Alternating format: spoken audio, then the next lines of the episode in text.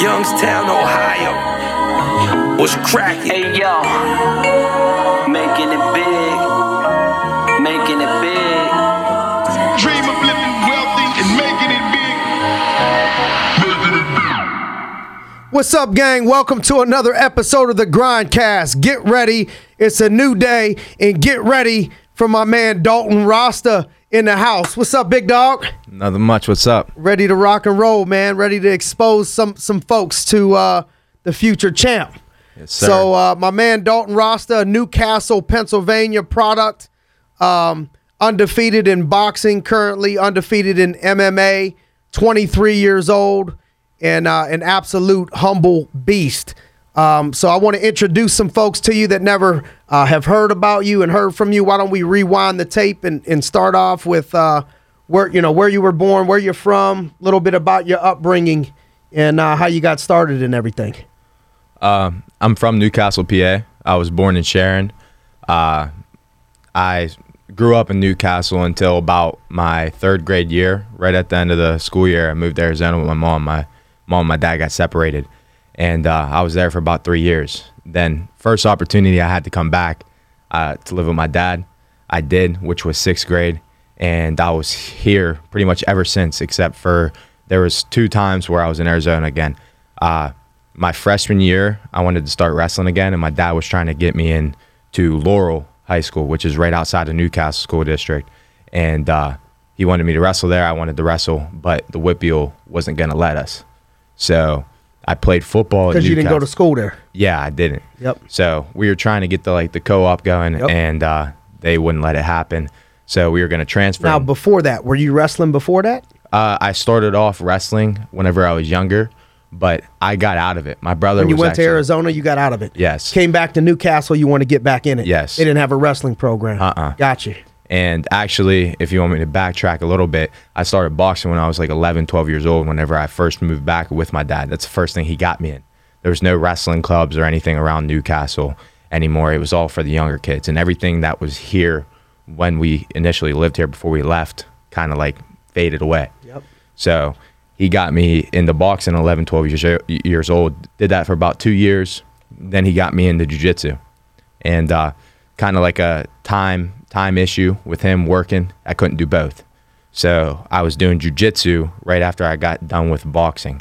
And uh, I did jujitsu at with Mike Demko in Newcastle for about two years. And, Sixth grade. Uh, sixth, sixth and seventh grade, I boxed Okay. Yep.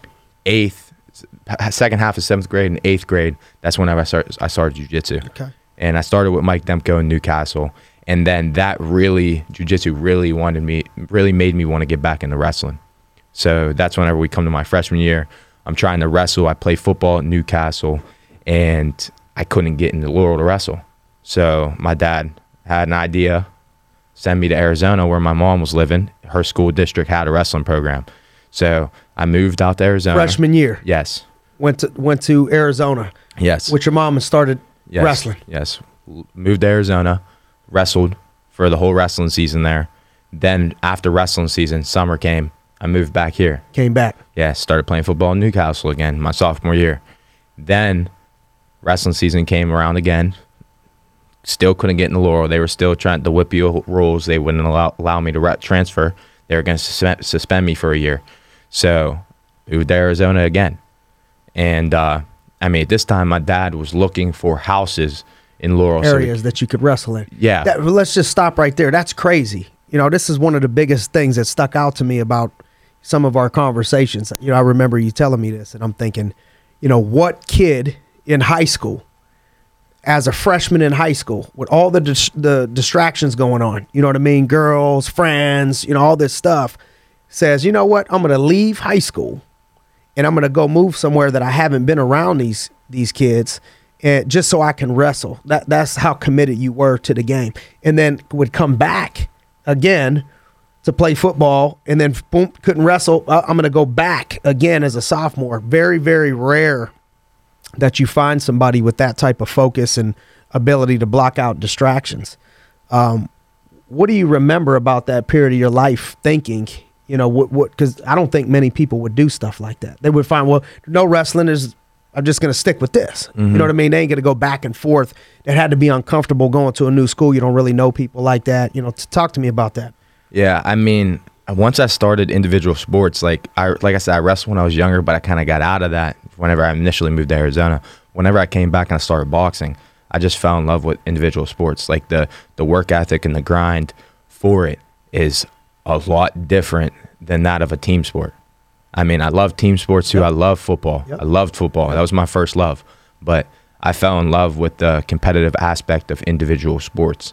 So, I mean, this is like when you box, when you wrestle, when you do jujitsu, when you fight MMA, these are sports that you're how good you become is truly dependent on what you do Yep. nobody else. I mean, you could find help, coaches, supporters, family, training partners, but it's solely based off of what you're doing and what you're gonna do to become the best if that's truly what you want to do. Yep. And like I said, I, I went from boxing, then I did jujitsu, and I just like every single everything I was trying, I just I just loved it.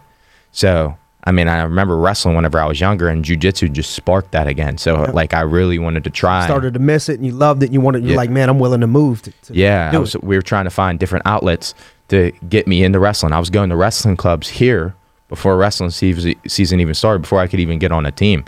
Then we he came up with the idea. He was like, "Why don't I send you back during the winter? You could wrestle, then you come back here." And then, like I said, my sophomore year, when we were whenever wrestling season came along came around, he was trying to find houses for the following year so I could wrestle whenever I came back. I didn't have to do that again. I didn't Yep. have to go back to Arizona come back to Newcastle. I didn't have to go back to Arizona come back to Newcastle. So he was finding houses. He finally found one when I was wrestling in Arizona my sophomore year. So I moved back. Instead of playing football at Newcastle, we just completely transferred to Laurel High School, played football at Laurel, wrestled at Laurel. And I literally dedicated everything I could. I wanted to become a state champ. That was that was my goal with wrestling. I wanted to be the best in the state. I wanted to be the best in the room first. Then I wanted to be the best in the county, best in the conference, best in the section, best in the whip best in the state. And um, I kept getting better and better and better in the off season. I was going to two, three wrestling camps. My dad was sending me places like he didn't even have money to send me. He was like digging up money left and right. However, he can get more money to send me these places, he would. And uh, I mean, like I literally, he he wouldn't be able to buy himself new clothes. Uh, he would he would literally take money out of his own pocket to eat just to send me these places because he Camps. yeah he wa- he wanted me to win. He seen that I wanted That to you win. wanted it. Yes. Yeah. So he was sending me to these camps. He would literally get off work. He would work. He worked uh, cement, so he worked CBS, and uh, he he drove truck for CBS. He'd work. He'd get up at five a.m., go to work, uh, start at five thirty, and then he'd be gone till five p.m. Five p.m. rolls around. He's coming home. He's picking me up. He's this is the off season. He's driving me to Reynolds High School, which is in Greenville, which is 45, 50 minutes away from Newcastle. Tuesdays and Thursdays to go to practice that they only wrestle Tuesdays and Thursdays. So now he's looking for other places to take me on Monday and Wednesday. Yep. And this is when camps aren't around. committed. Yeah. Committed. Monday and Wednesday he found Boardman High School, like in Ohio. Yep. So then he's taking me 35 minutes, 40 minutes over to Boardman, Ohio.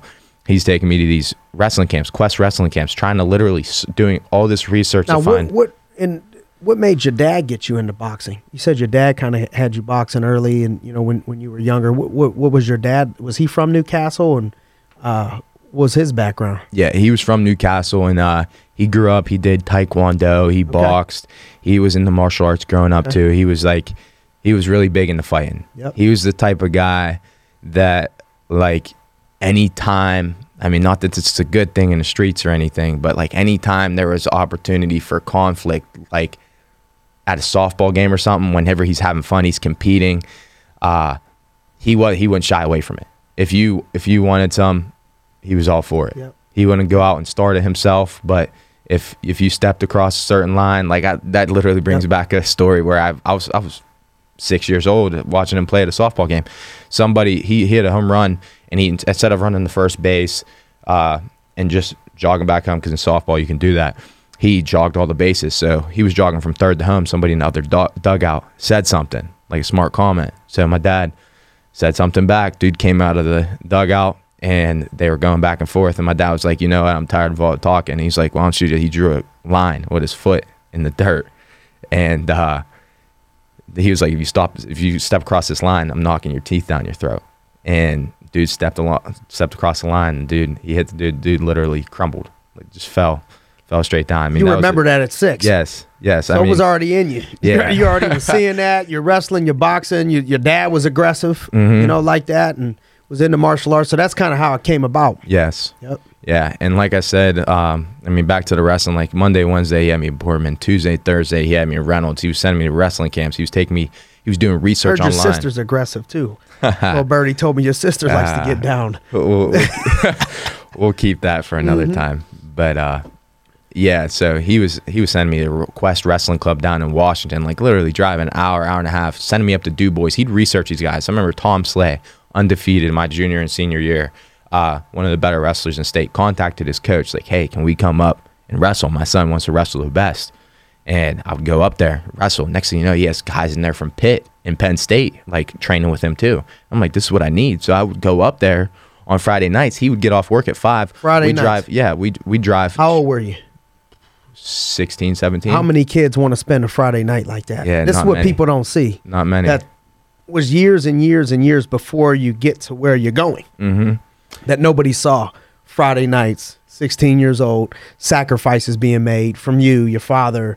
you Yeah, and it's just and it's not just how did me. You, how did you handle the distractions? You know, 16 distract- years old.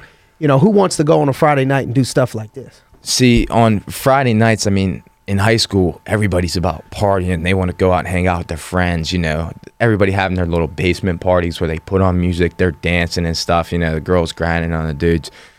That's what everybody wanted, but I wasn't I was never really attracted to that. Like I I I just wanted to be I just wanted to play sports. That's what I loved. Yep. On a on a Friday night, I didn't mind going to practice. I mean, I, I don't know what it is. My dad kind of instilled the mindset in me, like to be the best at whatever you want to be the best at. You got to put in the work. You he, I mean, I learned that growing up young, Yep. and uh, I truly just wanted to be the best. And uh, I mean, so on Friday nights, that wasn't a that wasn't a hard decision for me at all. Yep. That wasn't. I mean, I've never drank. I've never smoked in my entire life. Still to this day, I'm 23 years old. Come on. Never had a sip of alcohol ever a day in my life. Come on. There's a Keep lot of up. people. That, there's a lot of people that cannot say that. No. And I'll uh, have one for you today. You know what I'm saying? You ain't got to do it. I handle it for you. yeah, No, but, that's great, man. That's great discipline. Yeah. So, so, so you were doing that. 16 was that junior year? yeah, junior, junior year. okay, you're driving. year. You're driving back and forth, mm-hmm. finding anywhere you can to get the best training. just got my license too, so I have every excuse to just take my dad's car and go somewhere on Friday night. Hang out, Like, my dad-. Newcastle. I mean, Plenty my dad, my dad was yeah, there. my dad was lenient. My dad mm-hmm. trusted me. He didn't he didn't give me a curfew. I mean, I can sit there and say my dad was strict. My dad was strict as hell, but he he trusted me. He wouldn't if I wanted to stay out past 11, if I wanted to stay out till 12, 11:30 even though the curfew was 11, he, he was fine with that. He trusted me.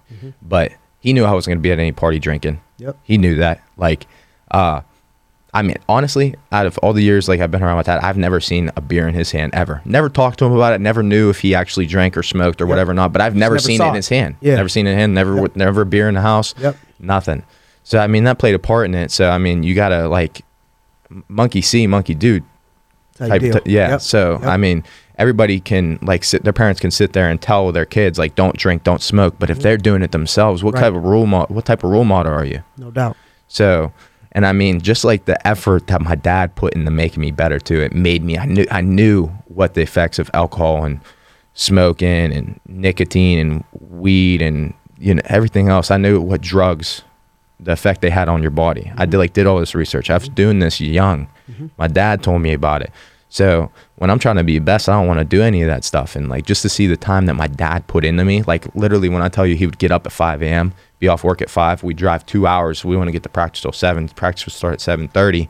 We'd be there till 9.30, 10 o'clock. Next thing you know, we're driving two hours back to Newcastle, midnight. He doesn't get to sleep until 1 a.m. He has to be up at 4.30. He's getting three and a half hours sleep to sacrifice time for me to get better. Yep. Like it has nothing to do with him. Right. It's nothing to do with him. He's literally sacrificing sleep. He's sacrificing gas money. He's sacrificing his time to make me better. Yep, So everything. how selfish would it be for me not to put in that effort? For him to be putting in all this effort to make me better and then me Yep, not true. want it as bad as he wants me to want it. Yep. Yep. You know what I'm I saying? Agree. I agree. So, I mean, just so then how did you transition out? So that was junior, senior year. You're doing all of that. When did you start taking boxing matches? When you know when did you start fighting MMA? You know how did that all transgress? Okay, so my junior senior year, both years, I got hurt right before postseasons. So my that kind of scratched my um, my dream of being a state champ. So, but I mean, I was still there. I was still good enough. I was still going to tournaments in the off season after states, beating state champs, major decision. Tech, some of them tech fall. Literally, I'm like, I'm there. Like everybody's like, this kid is good. Like, why why hasn't he won a state championship? And it's just like I was plagued with injury, just wrong place, wrong time, working too hard at times when my body needed a rest, when I wouldn't listen to people. Like I was hard headed growing up still. I was hard headed, and that's part of the, the reason why I work so hard.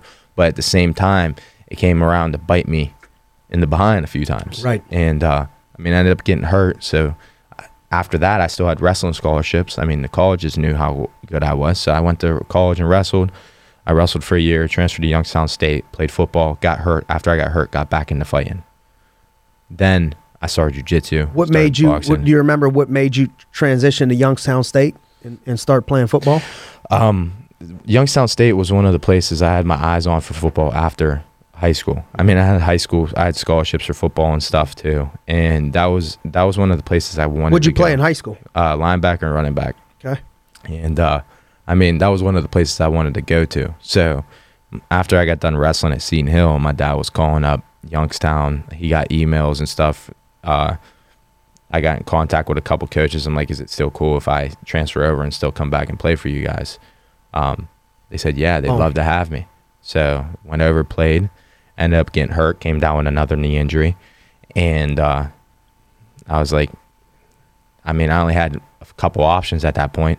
It's work my way back up the depth chart, which we had 12 middle linebackers. And I was all the way at the bottom at this point because I missed the rest of the season, No doubt. missed all spring ball. Yep. Or I was like, I can get get out right now and chase my dream of being a UFC fighter, be- going to UFC, because that's something. Me and my dad used to. That's another thing. Me and my dad used to watch UFC fights all the time together in our living room, and uh, that's something we always talked about. And it's an individual sport. It goes back to the individual individual sport thing, and uh, so that's what I decided to do. And uh, got back into jujitsu, got back into boxing, was training really hard, training twice a day at this point, working, training, and going to school. So, um, I mean, it was hard, but I Working, mean, it training, and going to school. Yeah. So the things that I'm already pulling from this is, you know, the uh, sacrifices, you know, the the discipline that you've had, the sacrifices that you would make to, you know, do all of those things. You know, a lot of people would make excuses to not be able. I can't go to school. Or I can't work. Or I can't. You're working. You're training two times a day, going to school. You know that type of stuff. And I know recently you just graduated not too long ago. right? Yes, yeah, I graduated in December with a Congrats. degree in finance. You're a penguin. Yeah, right? Come on, love it. All right, so then you transitioned out of there, and uh, how did it? How did you start taking your first? What, what came first, MMA or boxing? Uh, my my bo- my M- my MMA debut came first, and uh, I right after that I had a boxing match. So this is how it worked out. I um, I got back into jiu-jitsu, got in the back into boxing, and I was training hard twice a day. Like I said, I was working just enough to get by, just enough to pay for training, just Yep. enough to pay for my gear, just enough to pay my car insurance, phone bill, gas, eat, stuff like that.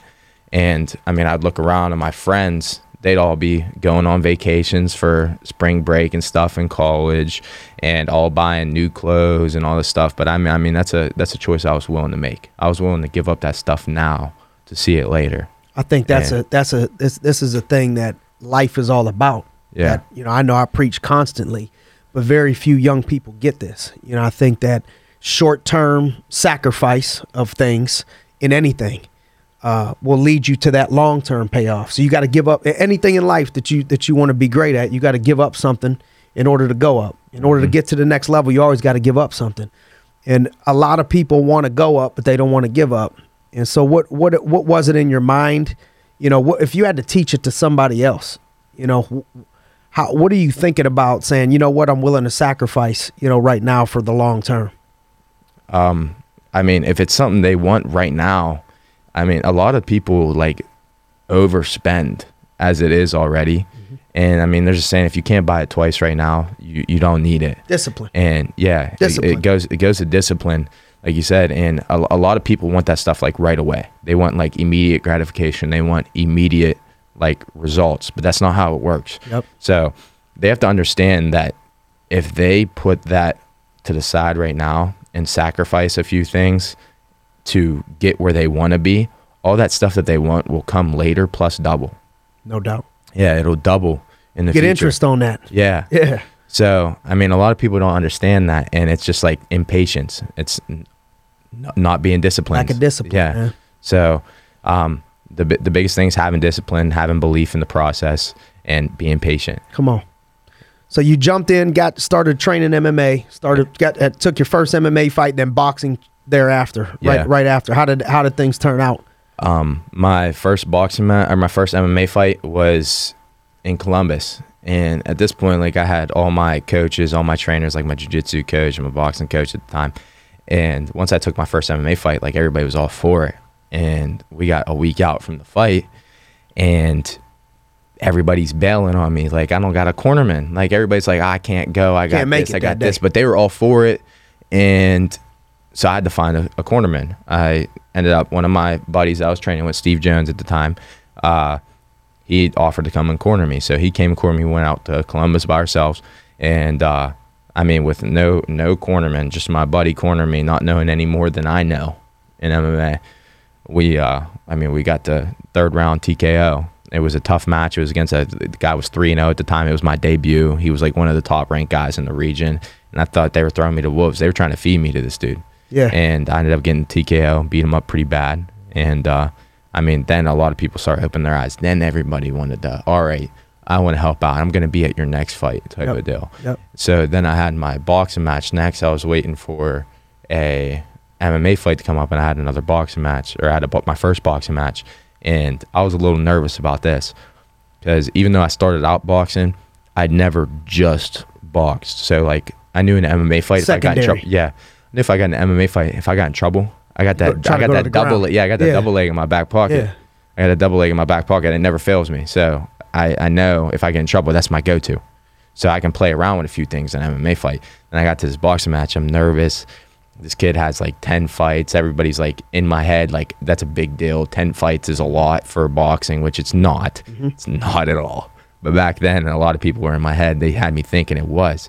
So I go to the boxing match. I'm I'm warming up and stuff. I mean, I barely had any sparring going up to it too, and uh, I mean, I'm just nervous. I was taking energy energy shots before the match, and my heart's racing. I can't breathe while I'm boxing, but I go in there and I get it done. I end up getting the win by unanimous decision, and that was uh, one of my only. Where was it at? That that was in Youngstown Okay. and that was one of my the guy I fought was against was from Strong Style too, and it's a Okay. big gym. So I'm like, I'm like, wow, this is really a tough situation for me. So I was a little nervous. This was one of the only times I was nervous in my career, and um, I'm sorry, but uh, got out, went out there, got the unanimous decision win, then started training hard again, and I was like, wow, I really like this boxing stuff. So went and got another boxing match before my next MMA, MMA fight, and uh, won the second one by knockout not as many nerves. I mean, there's pressure, but not nerves. You know what I'm saying? It's it was a little different, and uh, got a knockout in the second round. Then I went and had another MMA fight, first round knockout. Then went and had another boxing round, a boxing match, first round knockout. Went and had another MMA fight. This this one's my third. It was in Mansfield. It was against a guy that was a four and one at the time, and everybody was talking him up, saying he's like brown belt in jiu-jitsu. Don't go to the ground with him. Me being a wrestler, I'm like, all right, I'm gonna go to. The, I'm gonna end up going to the ground one way or another. But believe it or not, I was trying to. I mean, a this- good wrestler. You know, I've been training jujitsu ten years. I'm a brown belt in jujitsu. Uh, you know, I, they don't give out belts in wrestling. You know what I mean? So I know. You know, if, if you're a real good uh, wrestler, I mean that that's that's almost like being a black belt. Yeah, You know what I mean? In a lot of cases that Mm-hmm. people don't understand. yeah, with the top pressure and positioning and Yeah. stuff like that. But you still got to go and learn submissions. You got to learn the defenses them to legs, them. them leg yeah. locks, them Yeah, Heels, the submit, the guillotine. That's the Yeah. that's the go to for a new wrestler. Yeah. they start sticking that neck out. Uh-huh. You got to break that muscle memory. Yeah. so I'm with you. So so what happened? yeah. So Went to Mansfield. went to Mansfield. Uh, what this I actually cut down to 185. So all my other fights were at 205 and 200 for my boxing matches and my MMA fights. I cut down to 185 for this one because I, I believe it or not, I couldn't find a fight at 205 at this point. I'm 2 and 0. They can't match me with somebody that's 7 and 0. The commission won't approve it 8 and 0. So they're trying to find me a lower level guy with less fights, but nobody will say yes to it. And so I got this guy. This guy was looking for a fight. I was like, all right, I got to get on to 185. This is my like one opportunity for another fight. Yep. And went down, and I'm the underdog for this fight. And uh, I go in, and all first round, I'm just striking on my feet, like piecing him up, striking, doing a lot of damage. And he starts trying to take me down.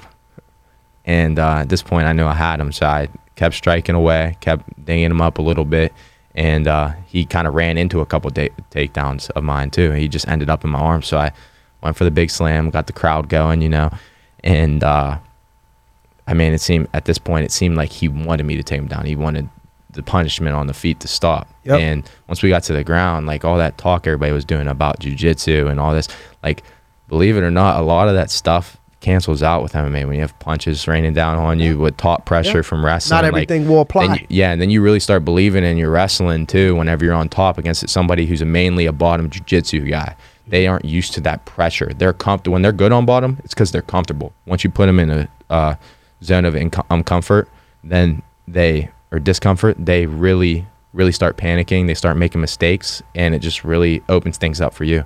Uh, long story short, I ended up getting the TKO at the end of the first round, and uh, due to a doctor stoppage, actually, there was a lot of blood. And uh, after that, went on to have another boxing match. I think I won that one by unanimous decision, if my memory serves me right. So how many fights have you had now total? I remember you told me you had 13 three, at 15 three- months. three boxing matches and three MMA fights at this point. okay. Then I went and had my fourth MMA fight against another Newcastle native, Joe Joe Iori. He was undefeated at the time too, and uh, he was really hyped up. We had like all of Newcastle there. I mean, for both sides, a lot of rooting against me, a lot of rooting against him, a lot Yep. of boos, a Yep. lot of cheers. Yep, same It was, yeah, it Yeah. was it was it was really fun. There was a lot of uh, crap talk uh, involved, but uh, I mean, it made it more fun. And uh, then at the end of the day, I got the knockout for that one too, and then uh, went on to my first title fight. And then this is where it gets like a little tricky in my career for me. I tore my meniscus again in my right knee, and I couldn't run anymore. Like every time I would run, my knee would swell up for like a week, a week and a half, and I couldn't do anything. But I already sold a hundred tickets for this MMA fight, so I'm like, I'm in a sticky situation at this point. So I continue to train through it, and I was like, you know what I'm gonna do? I'm gonna just spar more for this for this fight coming up instead of running, since I can't run. Yep. And uh, so I was sparring, sparring, sparring, sparring three, four times a week. Next thing you know, I got my ribs cracked. Got my ribs broken eight days before my fight. Wow. Couldn't Wow. sit up out of bed. Can't even breathe. Yeah. It's hard to breathe. Hard to breathe. Couldn't sneeze. Couldn't cough. Couldn't laugh. I hated when people were making me laugh. That whole that whole week, I hated it. I you would never thought you would have never hated something funny in your entire life Yep. until you break your ribs. And uh, long story short, I go into this fight like not even be able to like get out of bed. I had to put my feet on the ground and roll out of bed because I couldn't sit up. So I'm like, if this fight goes to the ground and I end up on the bottom, it's a really bad situation for me. So I go into this fight with cracked ribs and a torn meniscus. And Unbelievable. Yeah. So I battled through a lot of adversity going up to this fight. And it's actually against a kid that I wrestled in high school. And he was tough. I beat him in high school, but he was a tough wrestler. Uh, he placed at state in, in PA, which is a really good feat. PA is one of the best, No doubt. the best, not one of the best. I'm not going to lowball anybody. The best wrestling state in the country, and uh, really good wrestler, uh, really good at jujitsu. So I was like, all right, I'm gonna have a tough one here, and uh, I battled through it. I ended up getting the first round knockout. Uh, got on top and uh, got the T. It was actually a TKO, but uh, I mean that was one of I was really proud of myself at that point because yeah. I battled through so much stuff leading doubt. up to that fight, No doubt. and I still came out with the win. Uh, after that, had another boxing match, another knockout. Uh, then I had my second title fight. This one was at Rivers. I believe you were there. I think this is how we ended up meeting. Yep. And uh, that fight, I ended up getting a second round knockout. And that was four weeks after my knee surgery. I ended up going and getting knee surgery after that last fight.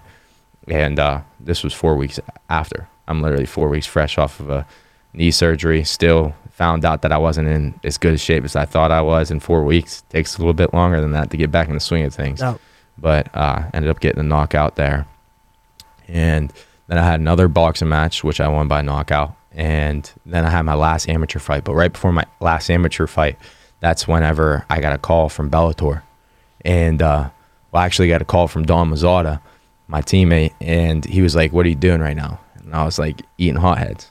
So what's up? Like I just got done training, went went to hotheads, got a rice bowl with some steak, some vegetables, and uh, he's like, um, "You have a second to talk?" And I was like, "Yeah." So uh, we got to talking, and he said he got a call from a really important person, and so I'm like, "All right, stop being around the bush. Who's this, who's this important person?" And he ends up telling me it's Rich Chou, who's the head matchmaker for Bellator, and he wants to talk to me.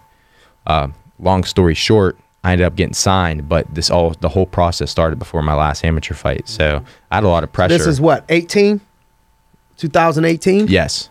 Yes. And I'm about to go into my last amateur fight, which is against uh, Cody Brundage, who is a uh, NCAA All American wrestler. He's tough, another tough opponent.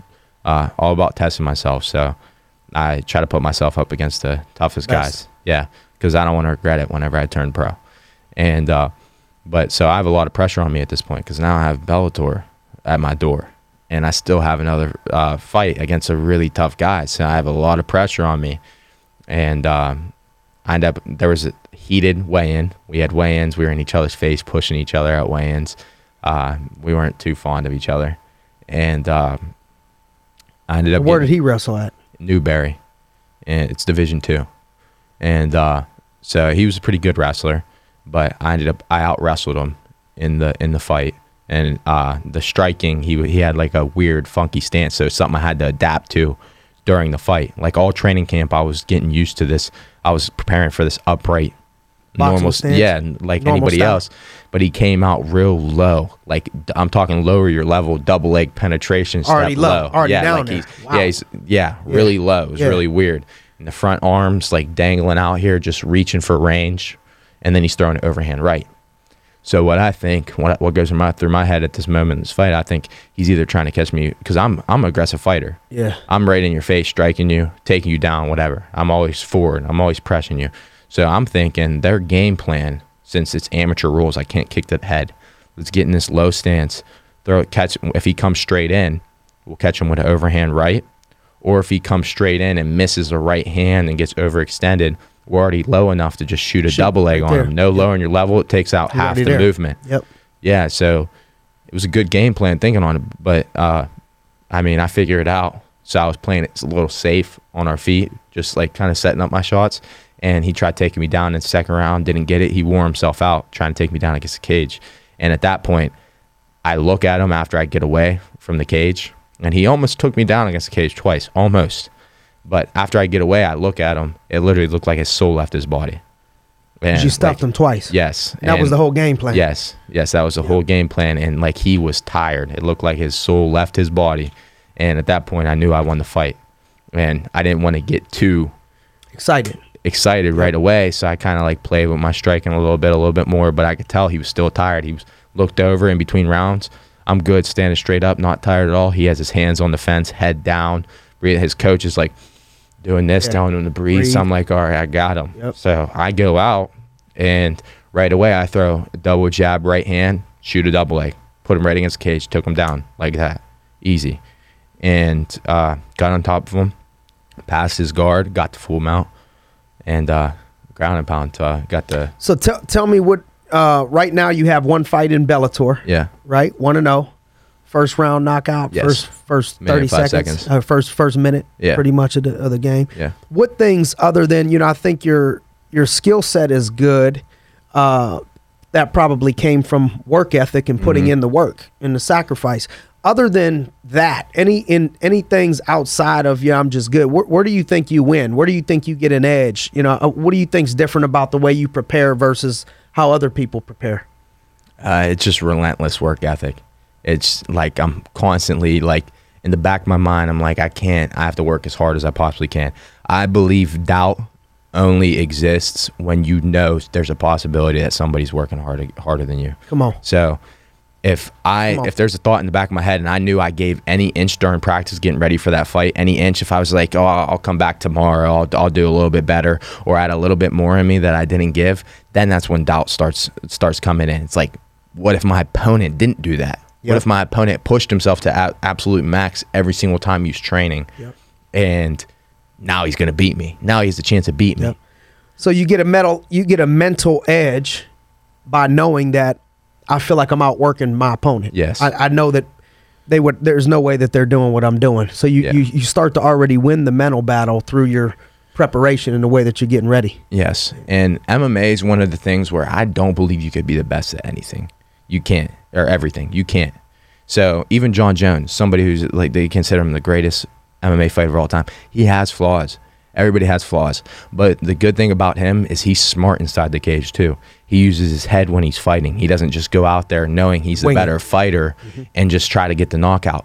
He's real technical, and a lot of people have been criticizing him lately because of the way, like that Tiago Silva fight. Mm-hmm. He didn't go in for the kill when Tiago was hurt. Tiago still has knockout power. He's playing it smart. He's out thinking people. He's exposing their weak- weaknesses before they expose his. Mm-hmm. That's what it's all about.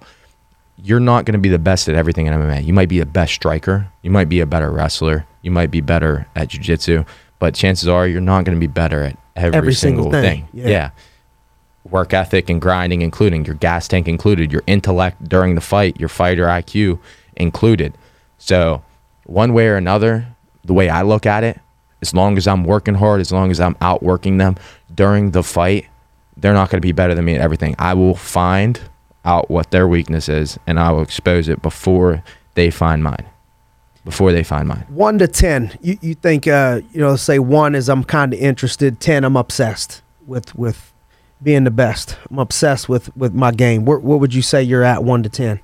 obsessed i mean there's there's no, no other way for me i mean I think it's difficult to be the best at anything if you're not obsessed. Yeah. You know, sometimes people, no matter what it is, you know, if, if you want to be great, there's going to be times where you got to do crazy shit. You got to do stuff that nobody else is willing to do. You got to be willing to drive hours and no sleep and, and three days a week, you know, three times a day and, you know, al- almost obsess, obsess yourself where people look at you and be like, man, what's wrong with you, man? Why, why are you doing this? You know, what, what's, what's, and I- I don't think you can do anything great and accomplish greatness without going to the place of of I'm obsessed. Would you agree with that? I'd agree. Like there's the the people that are great, the champions, the people that people remember, the millionaires. If your goal is money in this world, billionaires are the people that go places that others don't want to go, and like you can't you can't be the best without being obsessed. Period. Point blank. And if I want to be the greatest, I got to work like it. Everybody everybody on this planet Starts without working everybody. Yeah, everybody on this planet is human. So if somebody can do something, if somebody can knock somebody out every fight, why can't I? Amen. If somebody can choke somebody out with a rear naked choke or uh, tap them out with an armbar, why can't I? Why can't I get perfect, near perfect at that armbar like they can? That's their signature move. Yep. If they can do it, why can't I? Yeah. Why wouldn't a person? Yeah. Why wouldn't? Why Yeah. do you think somebody wouldn't? Yeah, I mean, are you you asking Yeah. I'm why- asking you like why wouldn't somebody else? You know what I mean? It's, it's usually they, they don't put in the work. Yeah, they. I mean, they like lot, the idea of what they see, uh huh, and but it's just how many reps does that take? Yeah, and it's like whenever they get to us, uh, they face adversity.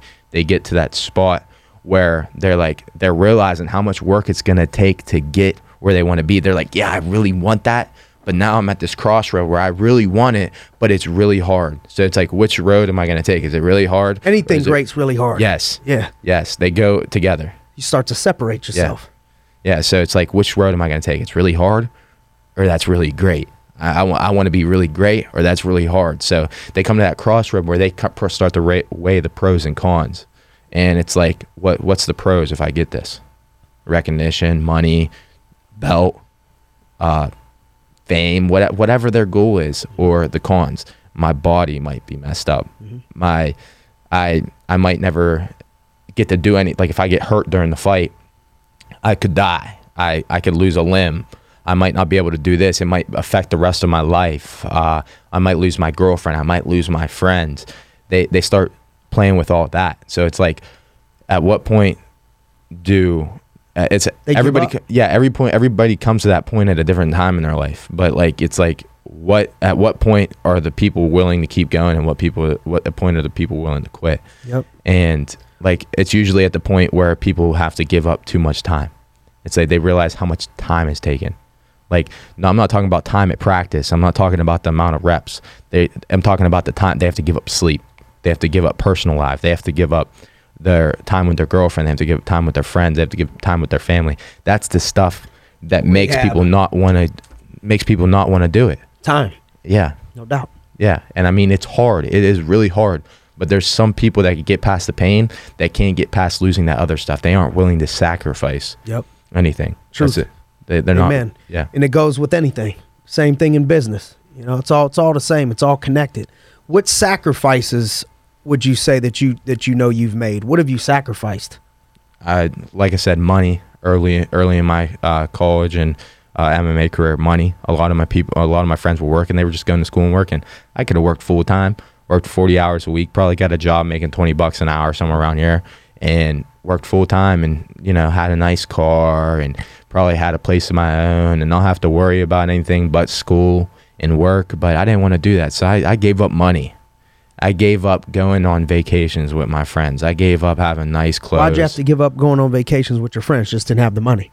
didn't have the money and I mean it's time away from training. I mean, don't get me wrong. you're obsessed. Yeah, don't get me wrong. Everybody needs a break. Your body needs a break sometimes, but I mean, there there's points like you're literally just taking that vacation just to take the vacation.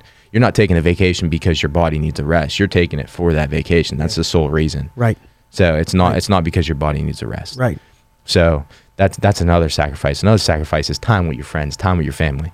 That's that's time with your girlfriend. That's a that's a Have you ever had somebody that you know, a friend, family member, girlfriend, anybody that's like, man, look, you know, this is too much. I can't deal with, you know, this much time away, or you, you know, you, you, you ain't spending enough time over here, or doubt what you're doing, or talk about, you know, and put you in an uncomfortable situation because of what you're sacrificing, or not? Yeah, I had family members um, that like literally told me that I need to stop playing around with other guys and rolling around with sweaty men and get a real job.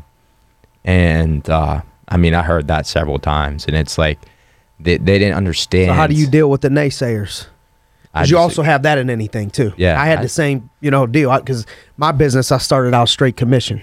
You know, my first year, I made 187 grand. Come from a single family, you know, single mom. Didn't have no money growing up, nothing like that. And uh, I had a ton of people telling me, man, like, what are you doing? You're straight commission. You know, what are you thinking? The amount of hours that you're putting in. Same, same Yeah. type of deal. What about like stability? Where's your financial doubt. stability? Stuff doubt. like that. They they start asking you questions like that. Like what? How what did you handle don't- that mentally? I mean, mentally, I mean, I just ignored it because I knew deep down if I'm working hard and I'm pushing myself every day like I do, then I'm gonna make it. And it might take time. I might have to sacrifice money here and there. I might have to sacrifice a nice car. I might have to sacrifice the clothes, the vacations, all that stuff that I already talked about. Can you about. be great without sacrificing? No, you can't. Do you do you think that there's some level of you know the greater the reward, the greater the sacrifice? Yes, and I do too. yeah, and they there, a lot of people just don't get that you can't have everything in life. You can't. They they want the time, they want the money, they want the fame, they want the the greatness, they want they want everything, but you can't have all that. Yeah, you want at it least all. not at once. and right now. Yeah, they they you, at least you can't have it at once. Yep. I mean, it's hard for anybody to have all that, but you definitely not having it all at once, all at once. So, yeah, but with the naysayers, I just I just ignored them. Like it was my own family. Oh, it's yeah. like I'd literally come home at night and that, trust me, not my dad. My dad would never say anything like that, but my own family, my mom, my grandparents, my Let's aunts. talk about your dad for a minute. I know your dad uh, passed. What what? How old were you when your when your dad passed? Um, I was going into my sophomore year in high school. It was during the summer. I was 19 years old, 'Kay. so I was pretty young, and uh, I mean, it was it was pretty hard. Now was- you ended up wrestling junior and senior year yeah, at the place he was trying to get you to to go, right? Your your your of high school. Didn't you say your dad was trying to find a place to live so you can wrestle there? because New Castle didn't have a program. Yeah, we ended up going to Laurel. We ended up Went to living in Laurel. Laurel. Yes. Okay. But he wasn't with you. No, he was with me was in with high you in school. He was, he was no, he was with me in high school. He wasn't with me in college. I was Gotcha. there my freshman. I got you. Freshman year of college. Got you. So he passed your sophomore year of college. Yes. Okay. So and this is fairly recent then. yeah. So what are you, 23, Dalton? yeah, three four years ago. Okay. and it's three three years ago.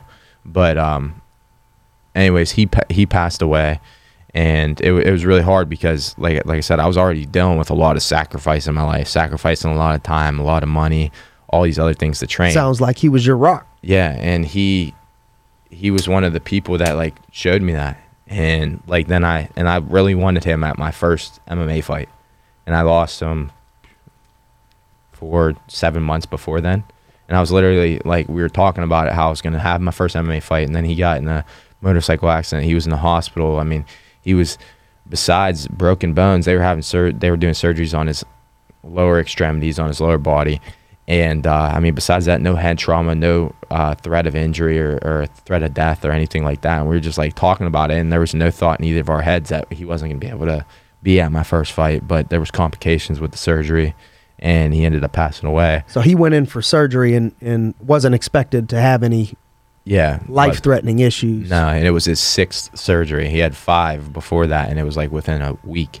Okay. and then he went into they put him in a medically induced coma because his hot blood pressure and his heart rate and everything started raising put him on a lot of antibiotics a lot of pain medications everything and uh, then his organs started failing so um, i mean i was asking i actually got kicked out of the hospital I, I, I flipped out um, i picked up a chair i didn't throw it i was about to Where you And- at? St. E's? no this was at presby Okay. and uh, he got life flighted there. This the accident was in um, New Castle, and they life flighted him to Pittsburgh. He was in Presby for two weeks, Okay. and uh, he was actually asking to be transferred to Allegheny because he didn't like how he's being treated there. I mean, I remember the first night in ICU when we went and seen him. The nurse tripped over his cord and ripped all of his IVs and everything out of him. Literally the day, like right after his first surgery Yeah. at ICU. So, I mean, I seen it myself, and um, So you were 19, 20. yeah. And, and so how do you think you, how did you get through that? You know, I don't know if you ever get over that, but through that, you know what I mean? How, how did you handle losing? Sounds like your best friend. Um, I mean, it was hard. I still think about it. I it mean, now. 19, 20 year old people don't make it out of that sometimes. Yeah, I. I mean, it was tough. I. Uh, I mean, I still think about it a lot. I try to. I try to keep my mind off as much as I can, but sometimes, just like you know, whenever I got the call from Bellator, I first person I wanted to call was my dad. Yep. And I literally found myself going in my phone and clicking on my Oh. dad's name and going to call him, and then next thing you know, I remember, and it's like it's like you literally forget in like those moments of joy, you literally like forget what happened. Seems like Yeah. you use it as motivation. Yeah, And I I, see you bring it up a lot. You know, I think you when you win, when you're preparing. How often do you think about that during preparation? Uh, do you think that you were able to turn a negative into a positive at all? Do you think you've used it as a as a way to extra give yourself some fuel? You know, how did you get through that, and how have you been able to use it, if at all? Um, I mean, ever, anytime at practice when something gets hard, where I really, really digging deep, where I don't feel like I have anything left, nothing in the gas tank, my muscles are hurt, and my lungs are failing. I'm getting beat up at this point where I'm got I got fresh guys on me, and Shark I'm Tank. yeah, and I'm I'm ten rounds deep, and there's three guys each round coming on me, and I'm on a third guy in the tenth round, and I'm really trying to push myself to get up or get a takedown or a scramble. I think just like like my dad would be yelling at me at practice, like to push myself, or like I just think of his voice in the back of my head. I still remember his voice. There was many times where uh, that opponent I had uh, for the MMA fight, Trent Zadarko, uh, the one I wrestled in high school. I remember specifically the wrestling match where um, my dad knew, like towards the end of wrestling match, no matter how how hard I conditioned, I would always push the pace so much that I get tired. And I was up like six nothing in the second round, the end of the second period, and uh, he seen that I was tired. And like my coaches, no matter how many I would tell, how many times I would tell them, if there's short time left, let me know. I don't want to give up a point. I'll hang on for Yeah. for dear life Right. to hold him down and not give up a point. They'd never do it. And I, I talked to my dad about it, and I hear my dad screaming from the top of the stands, 10 seconds, 10 seconds, Dalton. And uh, I mean, just every single time something goes wrong or I hit a bump in the road, I, I think of that. So, I mean, I do use him as motivation. I know he'd be proud of me right now. Um, I go and see his grave before every fight, make sure I stop over and visit. Love and, it, Uh, love it. yeah. it. So right now, how many uh, how many amateur fights have you had boxing, and how many MMA? I had six amateur boxing matches, seven amateur MMA fights. Have Said you 13 lost? You haven't lost any, No. right? Thirteen and zero. Yes. So far, uh, any last second tips you think you would leave somebody, uh, whether it's football, MMA, jiu-jitsu, boxing, wrestling, or pursuing something great in, in in life or in business? You know, what tips do you think you would give somebody your advice on just being the best, just winning? I mean, if you what do you got to do? if you want to be the best, you just got to work, work. Like you- like you said, you got to wake up every day and grind. And there's going to be sacrifice involved. There's going to be things you don't want to let go that you love doing, that you love. Just period. That There's things that you love, but you have to give them up. You have to give them up if you truly, truly want to be great. There's going to be things that you love that you have to let go. You have to. Truth. And that's that's just part of it. It's just work ethic, sacrifice, and patience. Work ethic, sacrifice, and patience, man. I agree. Hey, everybody, uh, follow my man Dalton Rosta. Uh, is it is it that way on uh, Instagram? Dalton underscore Rosta. Dalton underscore Rosta. Follow my man in in uh, in his journey. Uh, I truly believe, you and I was telling him today that you know I've been around the game for you know ten years, and uh, you know there's been a lot of people that I've seen pursuing this journey, and uh, I haven't felt this confident in uh, many people that have crossed my path on uh, where I think that your future is headed in the uh, sport that you've chosen to uh, pursue greatness in. And uh, you're definitely uh, one of the best that, that a lot of people don't know. So do yourself a favor and start getting on the Dalton Rosta train right now, man. Keep on grinding, Dalton. I'm proud of you. I know the whole area is proud of you, man. Keep on hustling, keep on grinding. You represent the grind. Uh, that's what this is the grind, the grind cast. Um, you represent the grind, man. I see you grinding and training and with the best and still traveling all over to put yourself uh, uh, in the best situation possible, man. So uh, good luck uh, on everything. We support you here. Keep up the grind. Keep up the good work, brother. Thanks Thank for you. coming. Thank you. Count money, man. Money, Stack riches. Trying, trying, told, trying, told him I'm a beast, bud.